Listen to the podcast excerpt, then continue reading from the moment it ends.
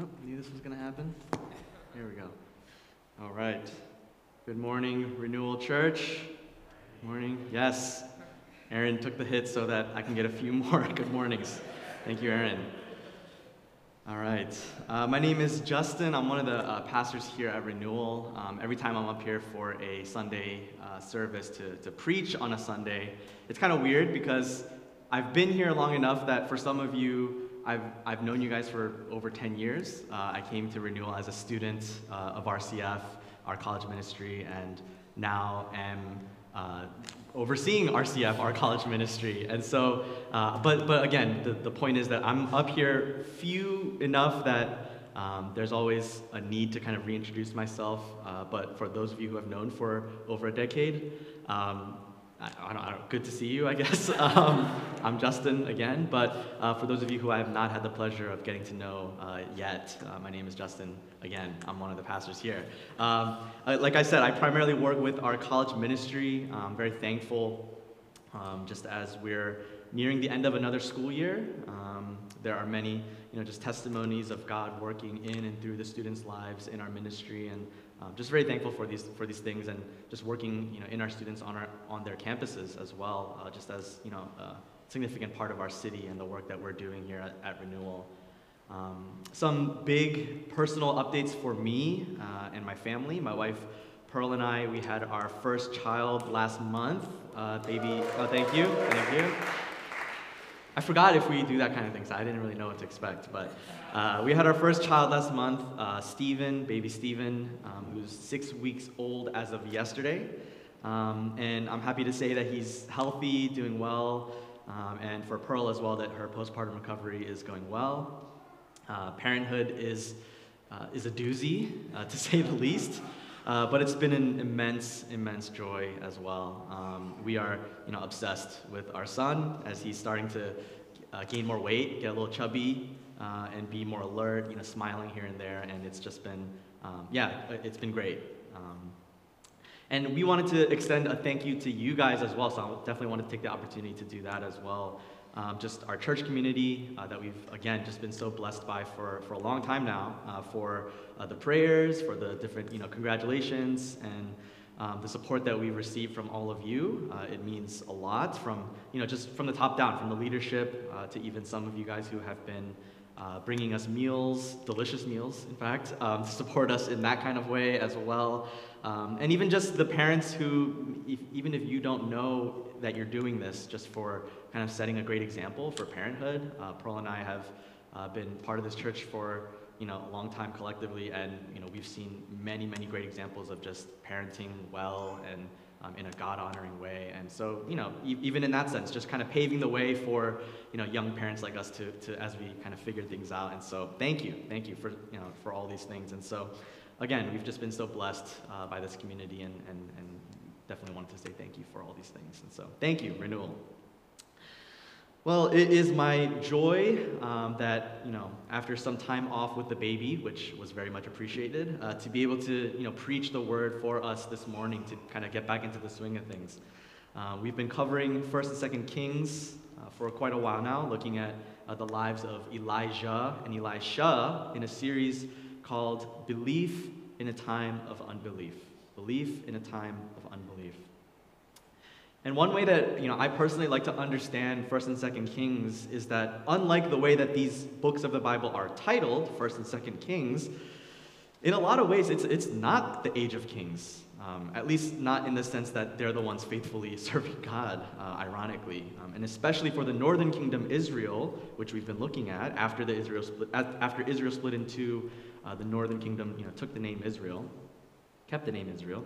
Uh, we see king after king there fail to actually live the way that God called them to live.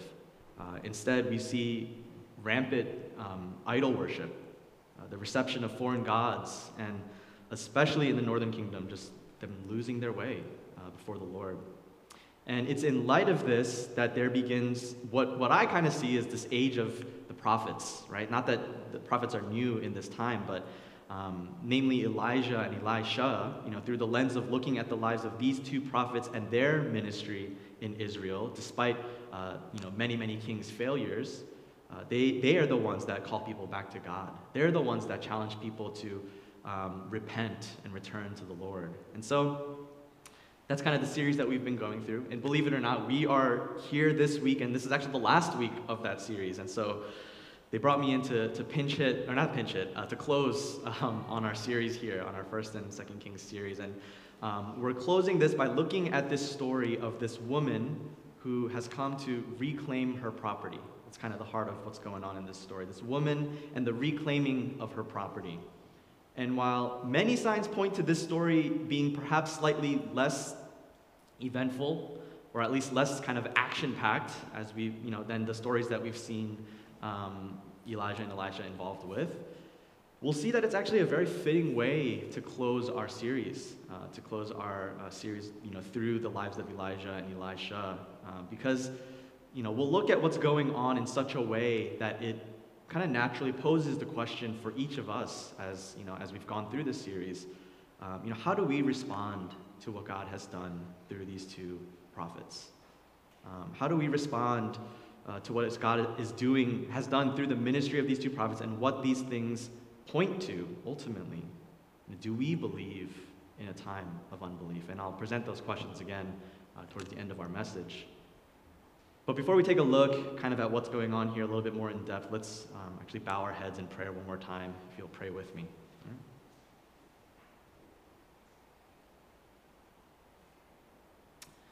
Heavenly Father, would you open up our hearts and minds this morning?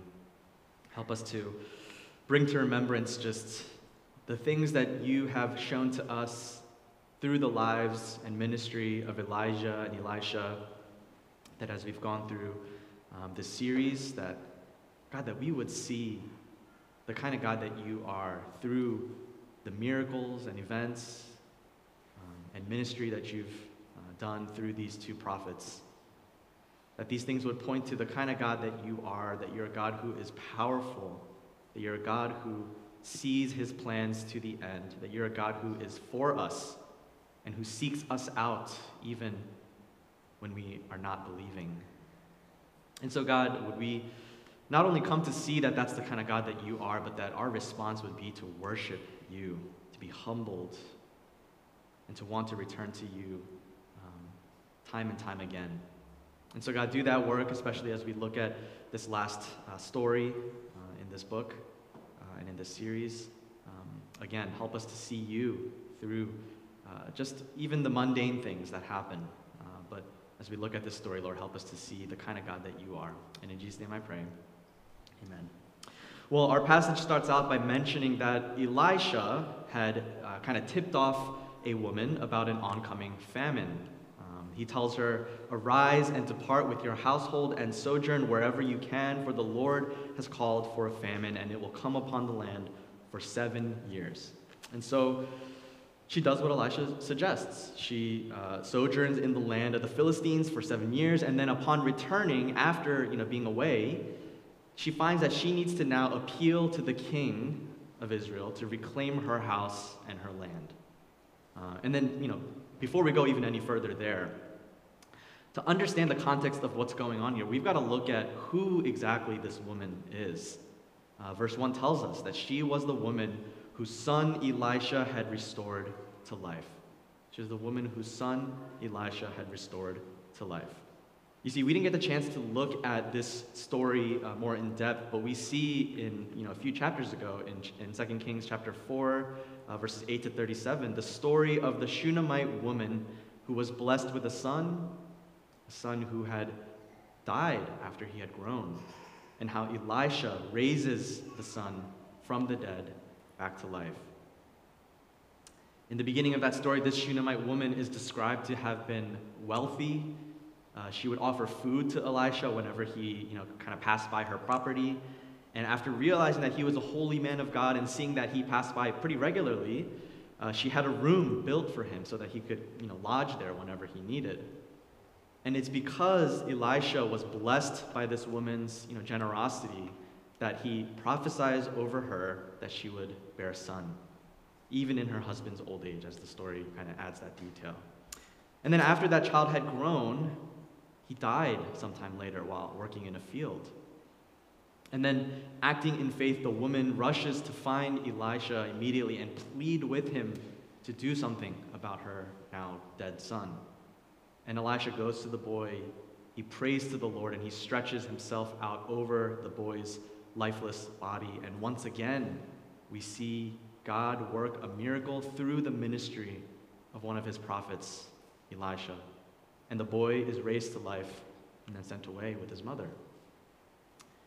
And then now back to our passage today that we read today. This same woman with her son returns again from being away for seven years during a famine and is pleading for her house and her land back before the king.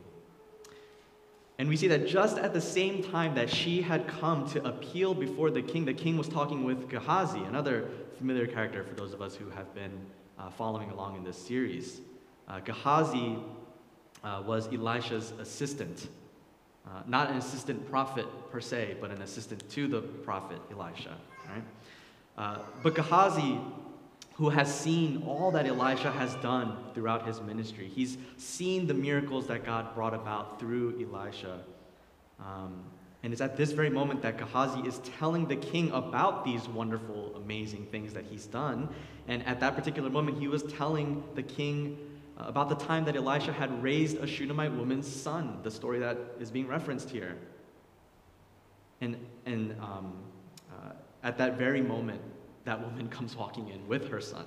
And you can imagine Gehazi, oh, this is, this is literally who I'm talking about right now. This is literally the story that I'm telling you. And so the king, so impressed by the story and kind of caught up in the marvel of it, appoints an official for her to restore all the things that, uh, that was hers, and on top of that, restore the income that she would have received uh, if she had stayed in the land. And so, just very broadly, right, when we look at that story, when we read that story at face value, we see a story of God's perfect timing, uh, of God's providence and sovereignty, as we sang plenty about you know, working out the restoration of this woman and her house, her land, and ultimately her life. And yet, when we slow down and take a look at this from a few different perspectives, we see actually a couple different stories being told here. And what I mean by that is that we see you know, resurrection and restoration played out in one way in the Shunammite woman's life, what, you know, what, what's apparent in this story, but we can also see how these things play out rather differently for a kind of side character of the story, the king, and how his perspective is different here. And so that's how the rest of our time is going to kind of be outlined this, uh, this morning. We'll look at resurrection and restoration uh, for the Shunammite woman, for the king, and then we'll conclude by looking at these very themes um, as they pertain to us today, especially you know, in the season of Lent. Uh, and so that's resurrection and restoration for the Shunammite woman, for the king, and for us today. Mm-hmm.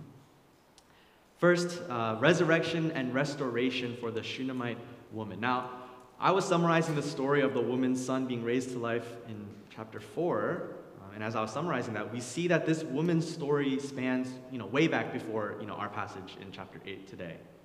Um, this woman was uh, fully content with her life, her place in life, before uh, she kind of started interacting with Elisha. Uh, we see that this woman, um, she was wealthy. She had enough that she could just kind of generously, comfortably give to Elisha, this man of God. She owned a house, she had land, she was married. She was so content, in fact, that in chapter 4, verse 13, Elisha asks, What can be done to repay this generosity that, that she's shown to him? And she actually says at first, You know, I'm good, I'm good. But Elisha eventually promises her a son, to which she responds, No, my Lord, O man of God, do not lie to your servant. She says, Don't play with me here. Right? My husband is old, I know that. I'm not asking for this. Don't get my hopes up for no reason. And as a first time father of six, uh, of a six week old, uh, not of six, as a first time father of a six week old, tired and exhausted as I regularly am, I'm thinking maybe she was onto something by not really asking for a son. But just kidding. Nonetheless, um, you know, God indeed gives her a son. Uh, perhaps it's you know the one area of life where she was not fulfilled, not content. A son to carry on her family name and her legacy.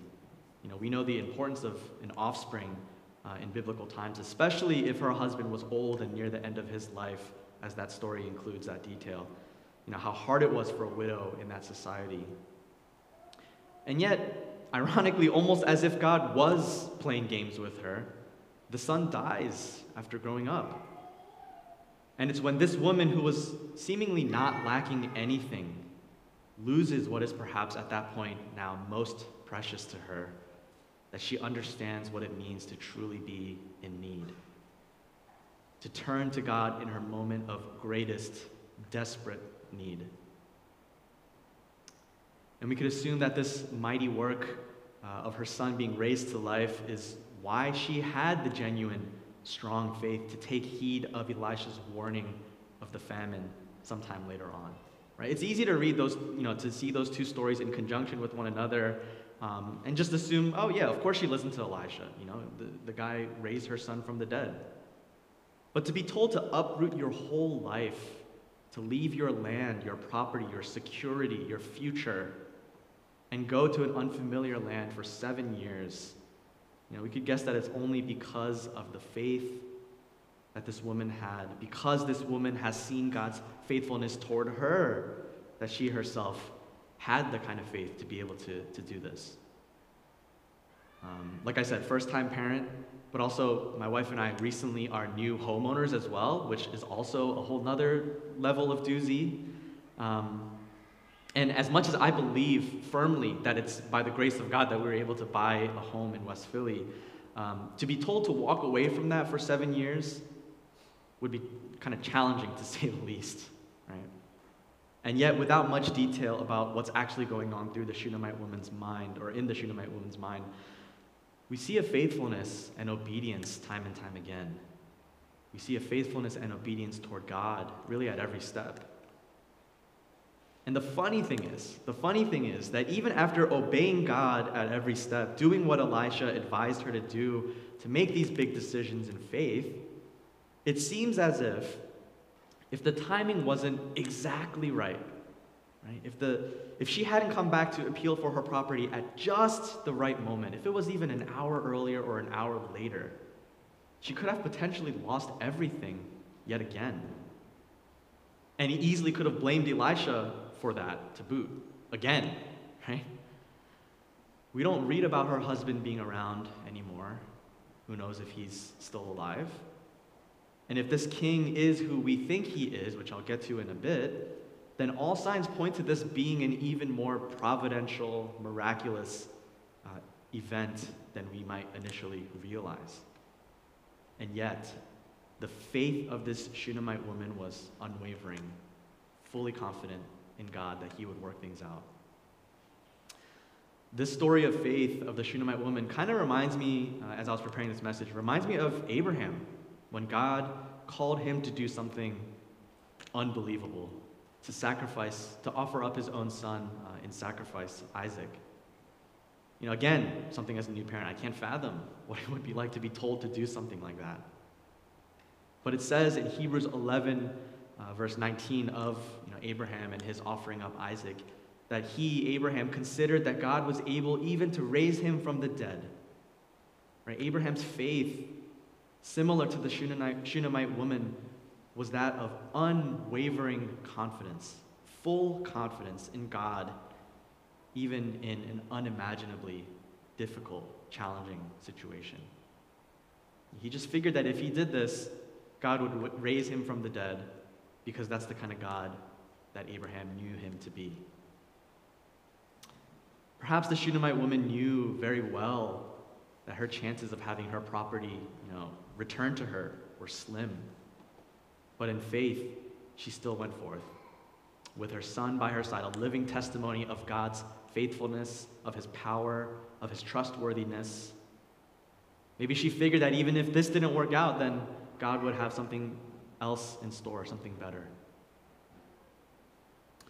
Well, she not only receives her house and her land back, but we read that even the income that she would have gained during the last seven years, had she stayed at her property, she gets that as well.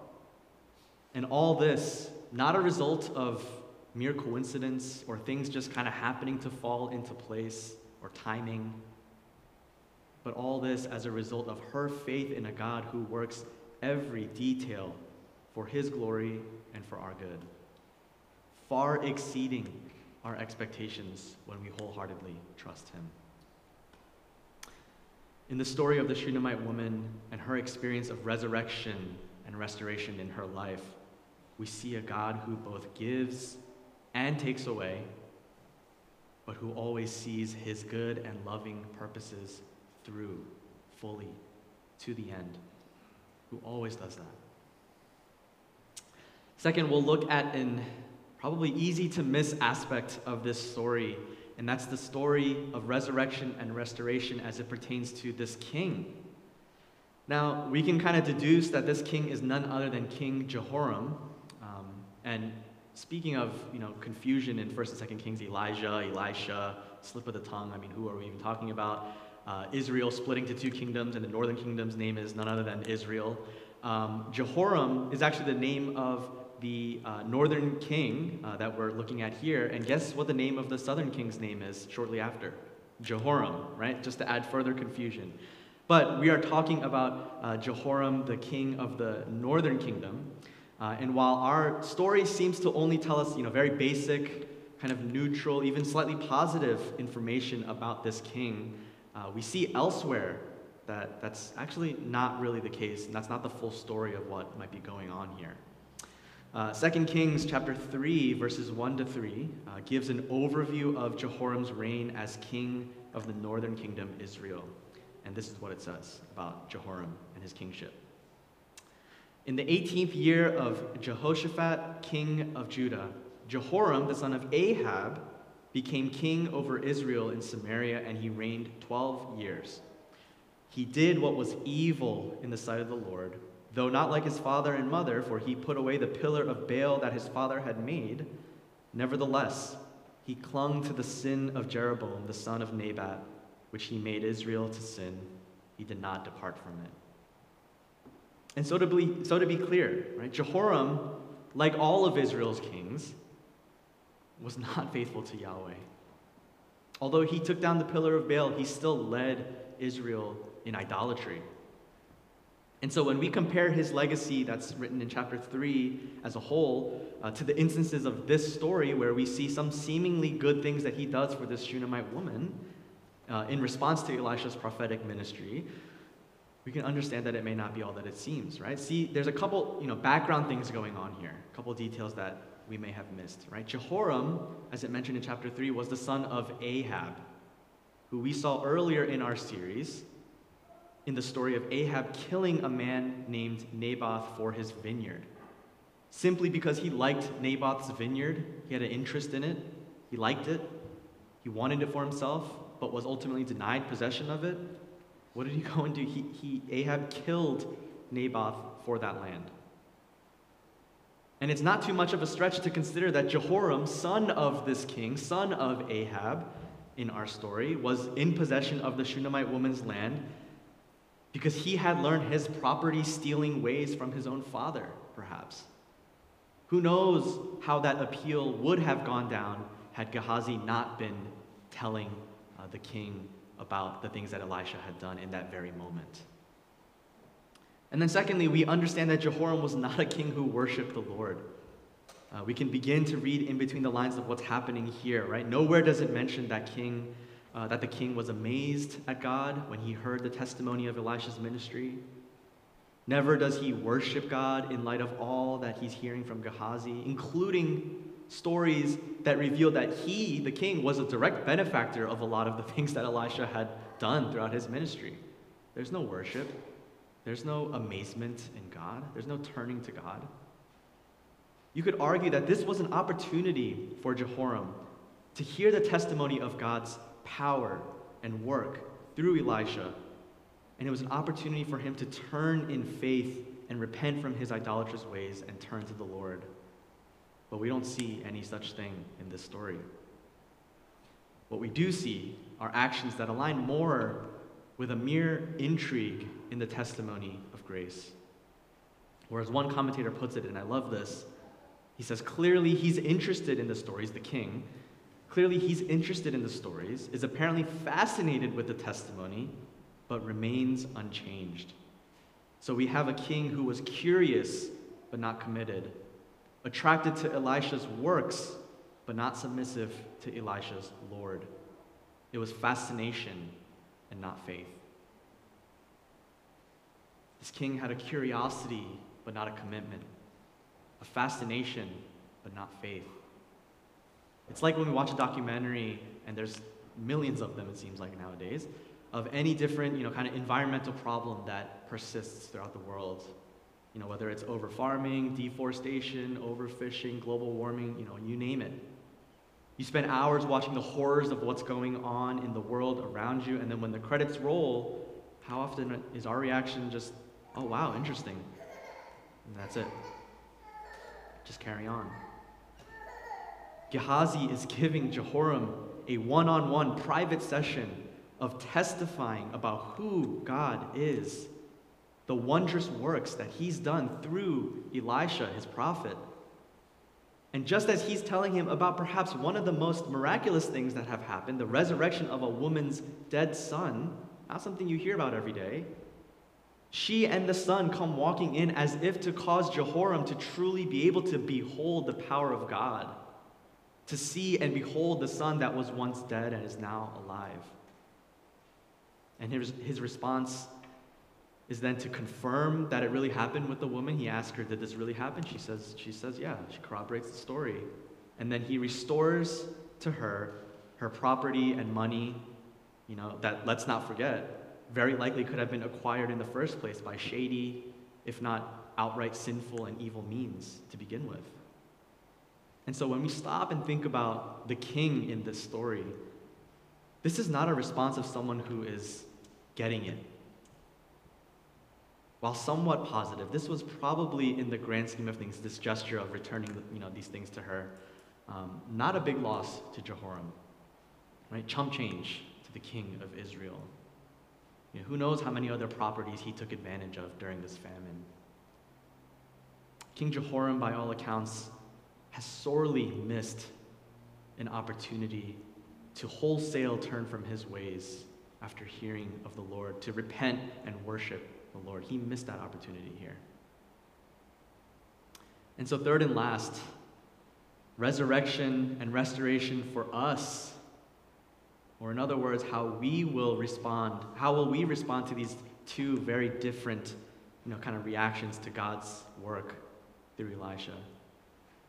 As we consider these things, I'll simply just raise some questions that I think naturally come out, you know, out of reading this account of the Shunammite woman. You know, do we have faith to trust God both when He gives and when He takes away? Do we have faith in God to trust Him when He gives and when He takes away? Or are we perhaps more lacking in faith than we might realize? Right? It's easy to feel like we're on the mountaintops when things are going our way.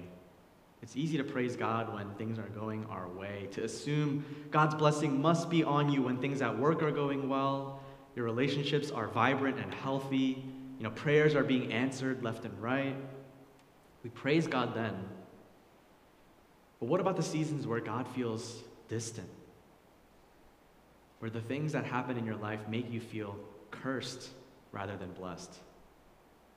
Laid off from work, failed relationships, financial struggles, sin struggles that feel like losing battles for years. You know, I'm not suggesting to you that being faithful when he gives or when he takes away means that just because we, you know, chant things like, you know, God is good all the time, which is true, which is absolutely true.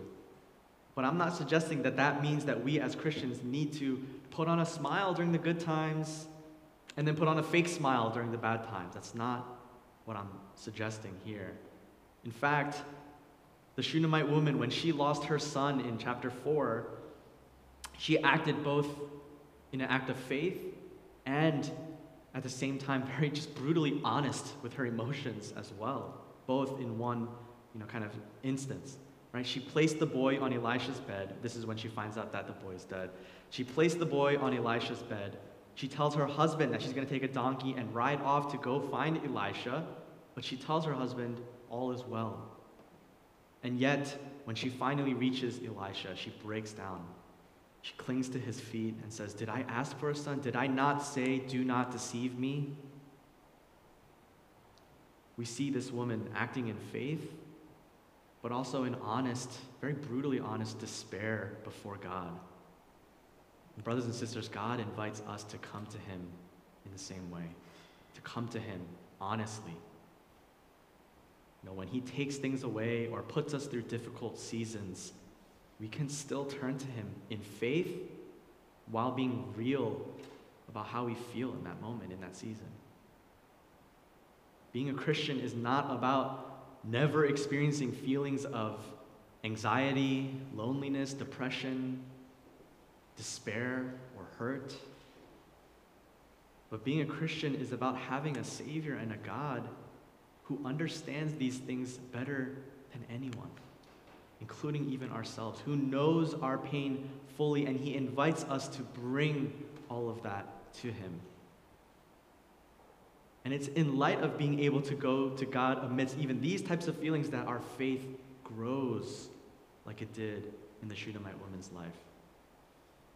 How could she have had the faith to leave her land for seven years if she had not learned to trust God and His power and His ways and His timing, first in the death and resurrection of her own son?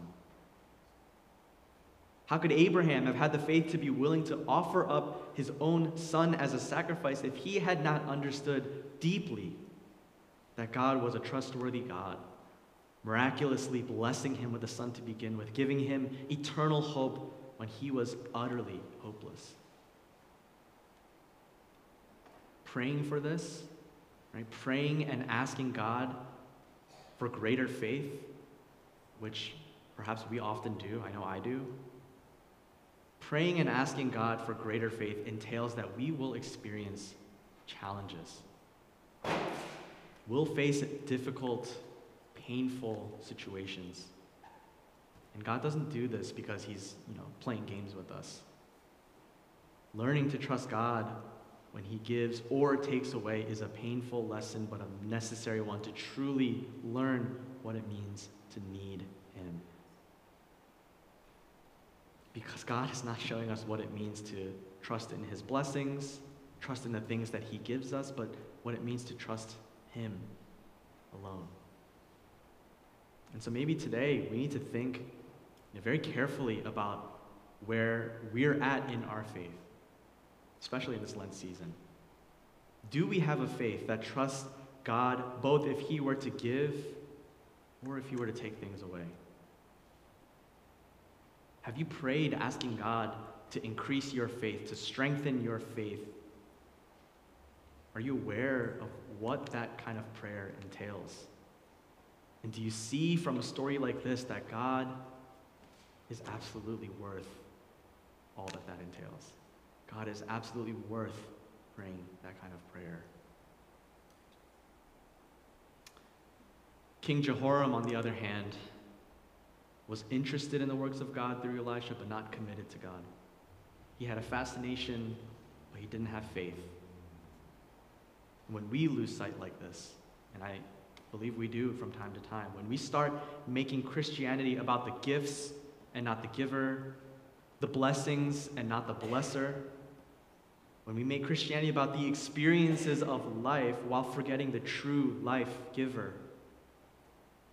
Or when we feel like we have faith only when things go our way, but we completely lose faith the second things get uncomfortable. We are actually more like King Jehoram in this story, in those instances when it's only about what God has done for you lately, while having very little to no interest in the God Himself. You know, for Jehoram, one could imagine that the second things become uninteresting, unintriguing, boring for King Jehoram. It's right back to his idolatrous ways. How many of us functionally experience similar ups and downs on really any given week? Right? We get bored with God, back to the things that don't bore us. I know I do. Resurrection and restoration for the Shunammite woman represents learning to have unwavering faith in a God who always, always pulls through in the end. Yet the same themes of resurrection and restoration for the king in this story represent merely a momentary interest, a convenient gesture in response. There's no repentance, there's no worship, there's no humility or sacrifice in what the king does in response to these things. If that's what we identify with, you know, more than the faith of the Shunammite woman, and let's be honest with ourselves, then the call this morning is to repent and behold God. Don't miss the opportunity to hear and see about who God is and just say, wow, interesting. Or nice, you know, I've got my weekly fill of virtue. I've checked off my little Christianity box for the week, for the day. If we've grown bored of God, more interested in the things of this world than the creator of the world himself, then the call this morning is to repent and behold him. While the woman had strong faith to obey God and live wholeheartedly trusting him because of the resurrection of her son, we today live by faith, wholeheartedly trusting the Lord, living boldly and confidently for him because of the resurrection of his own Son, Jesus Christ. And while we may be temporarily sojourning in a land that is not ultimately our home, we await the day that we do one day go home, where our appeal for our ultimate restoration doesn't lie in the good favors of some imperfect king and being on his good side, but that it lies in King Jesus declaring that those of us who are in him are fully welcomed, fully welcomed in, receiving the fullness of all that he has in store for us, for those who love him. That's the gospel. And so the final thought is this Do we, church, believe in a time of unbelief? Do we believe to the extent that whether God gives or takes away different blessings or circumstances in life, that we have a faith that He is indeed good, powerful, loving, trustworthy.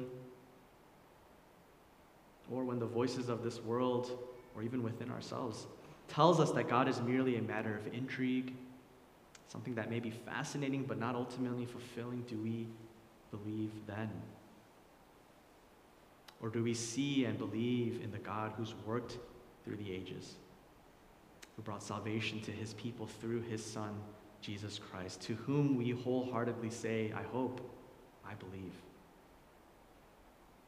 And my hope and prayer is that as we close this series on Elijah and Elisha, we would see very clearly the power of God, the trustworthiness of God. And yet that we wouldn't miss that the greater Elijah one day, as we'll you know, look at very you know, closely in a few weeks, the ultimate prophet, priest, and king, all in one.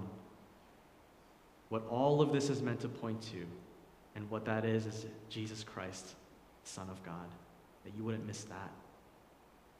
That we would believe in him and be saved. Let's pray.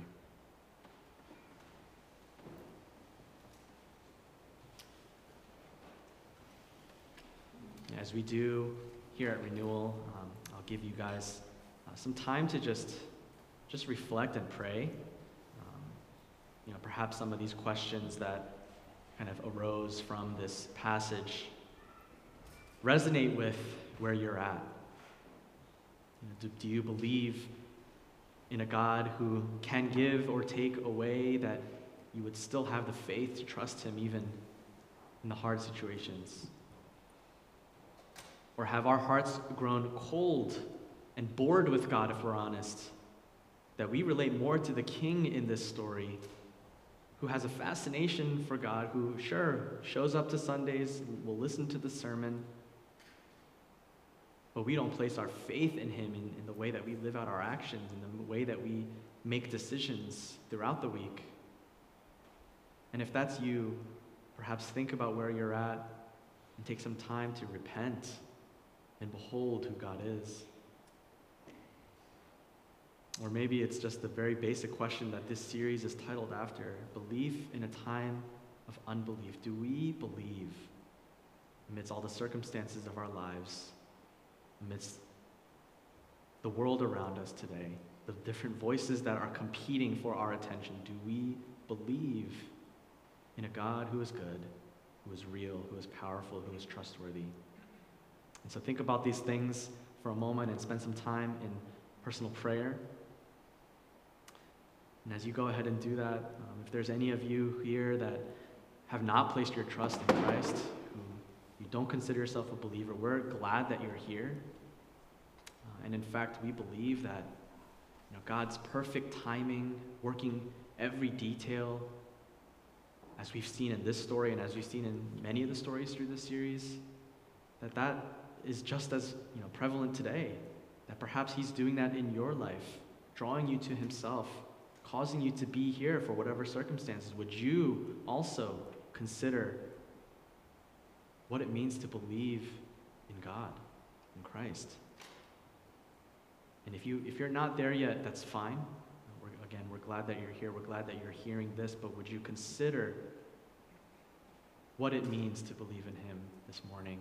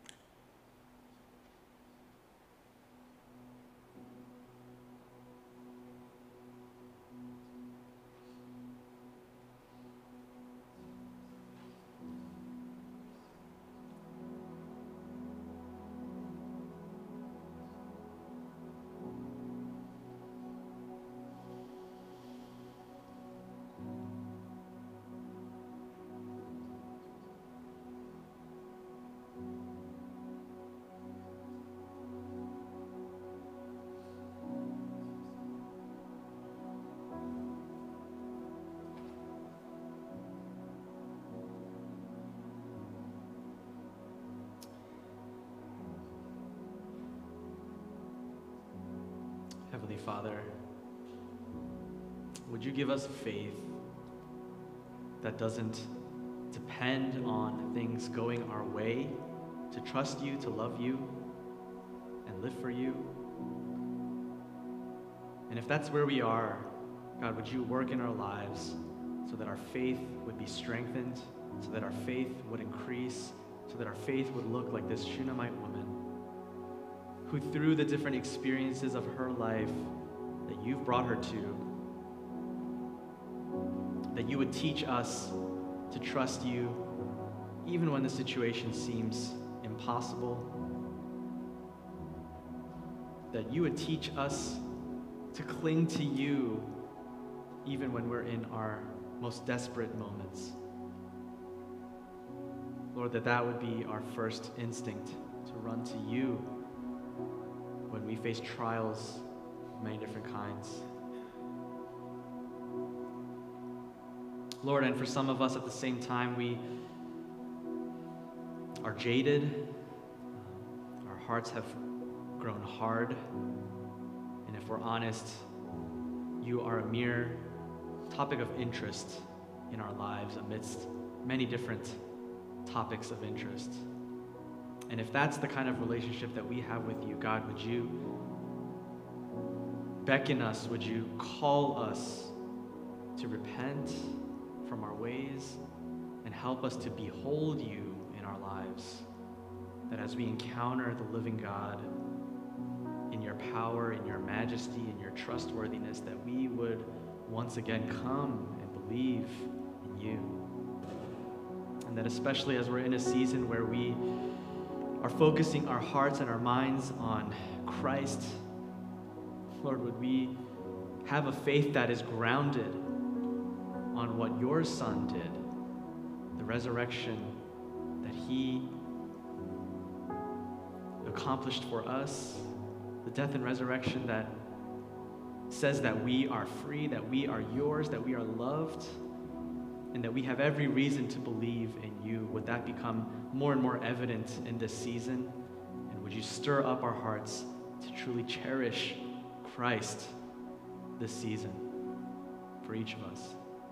Lord, that as we see the gospel clearly, as we see your character, your love, who you are clearly, that our response would be, I believe. Lord, so give us that kind of faith. Work that in us. We know that you are, we love you and we thank you for it. And in Jesus' name I pray. Amen. Church, let's stand.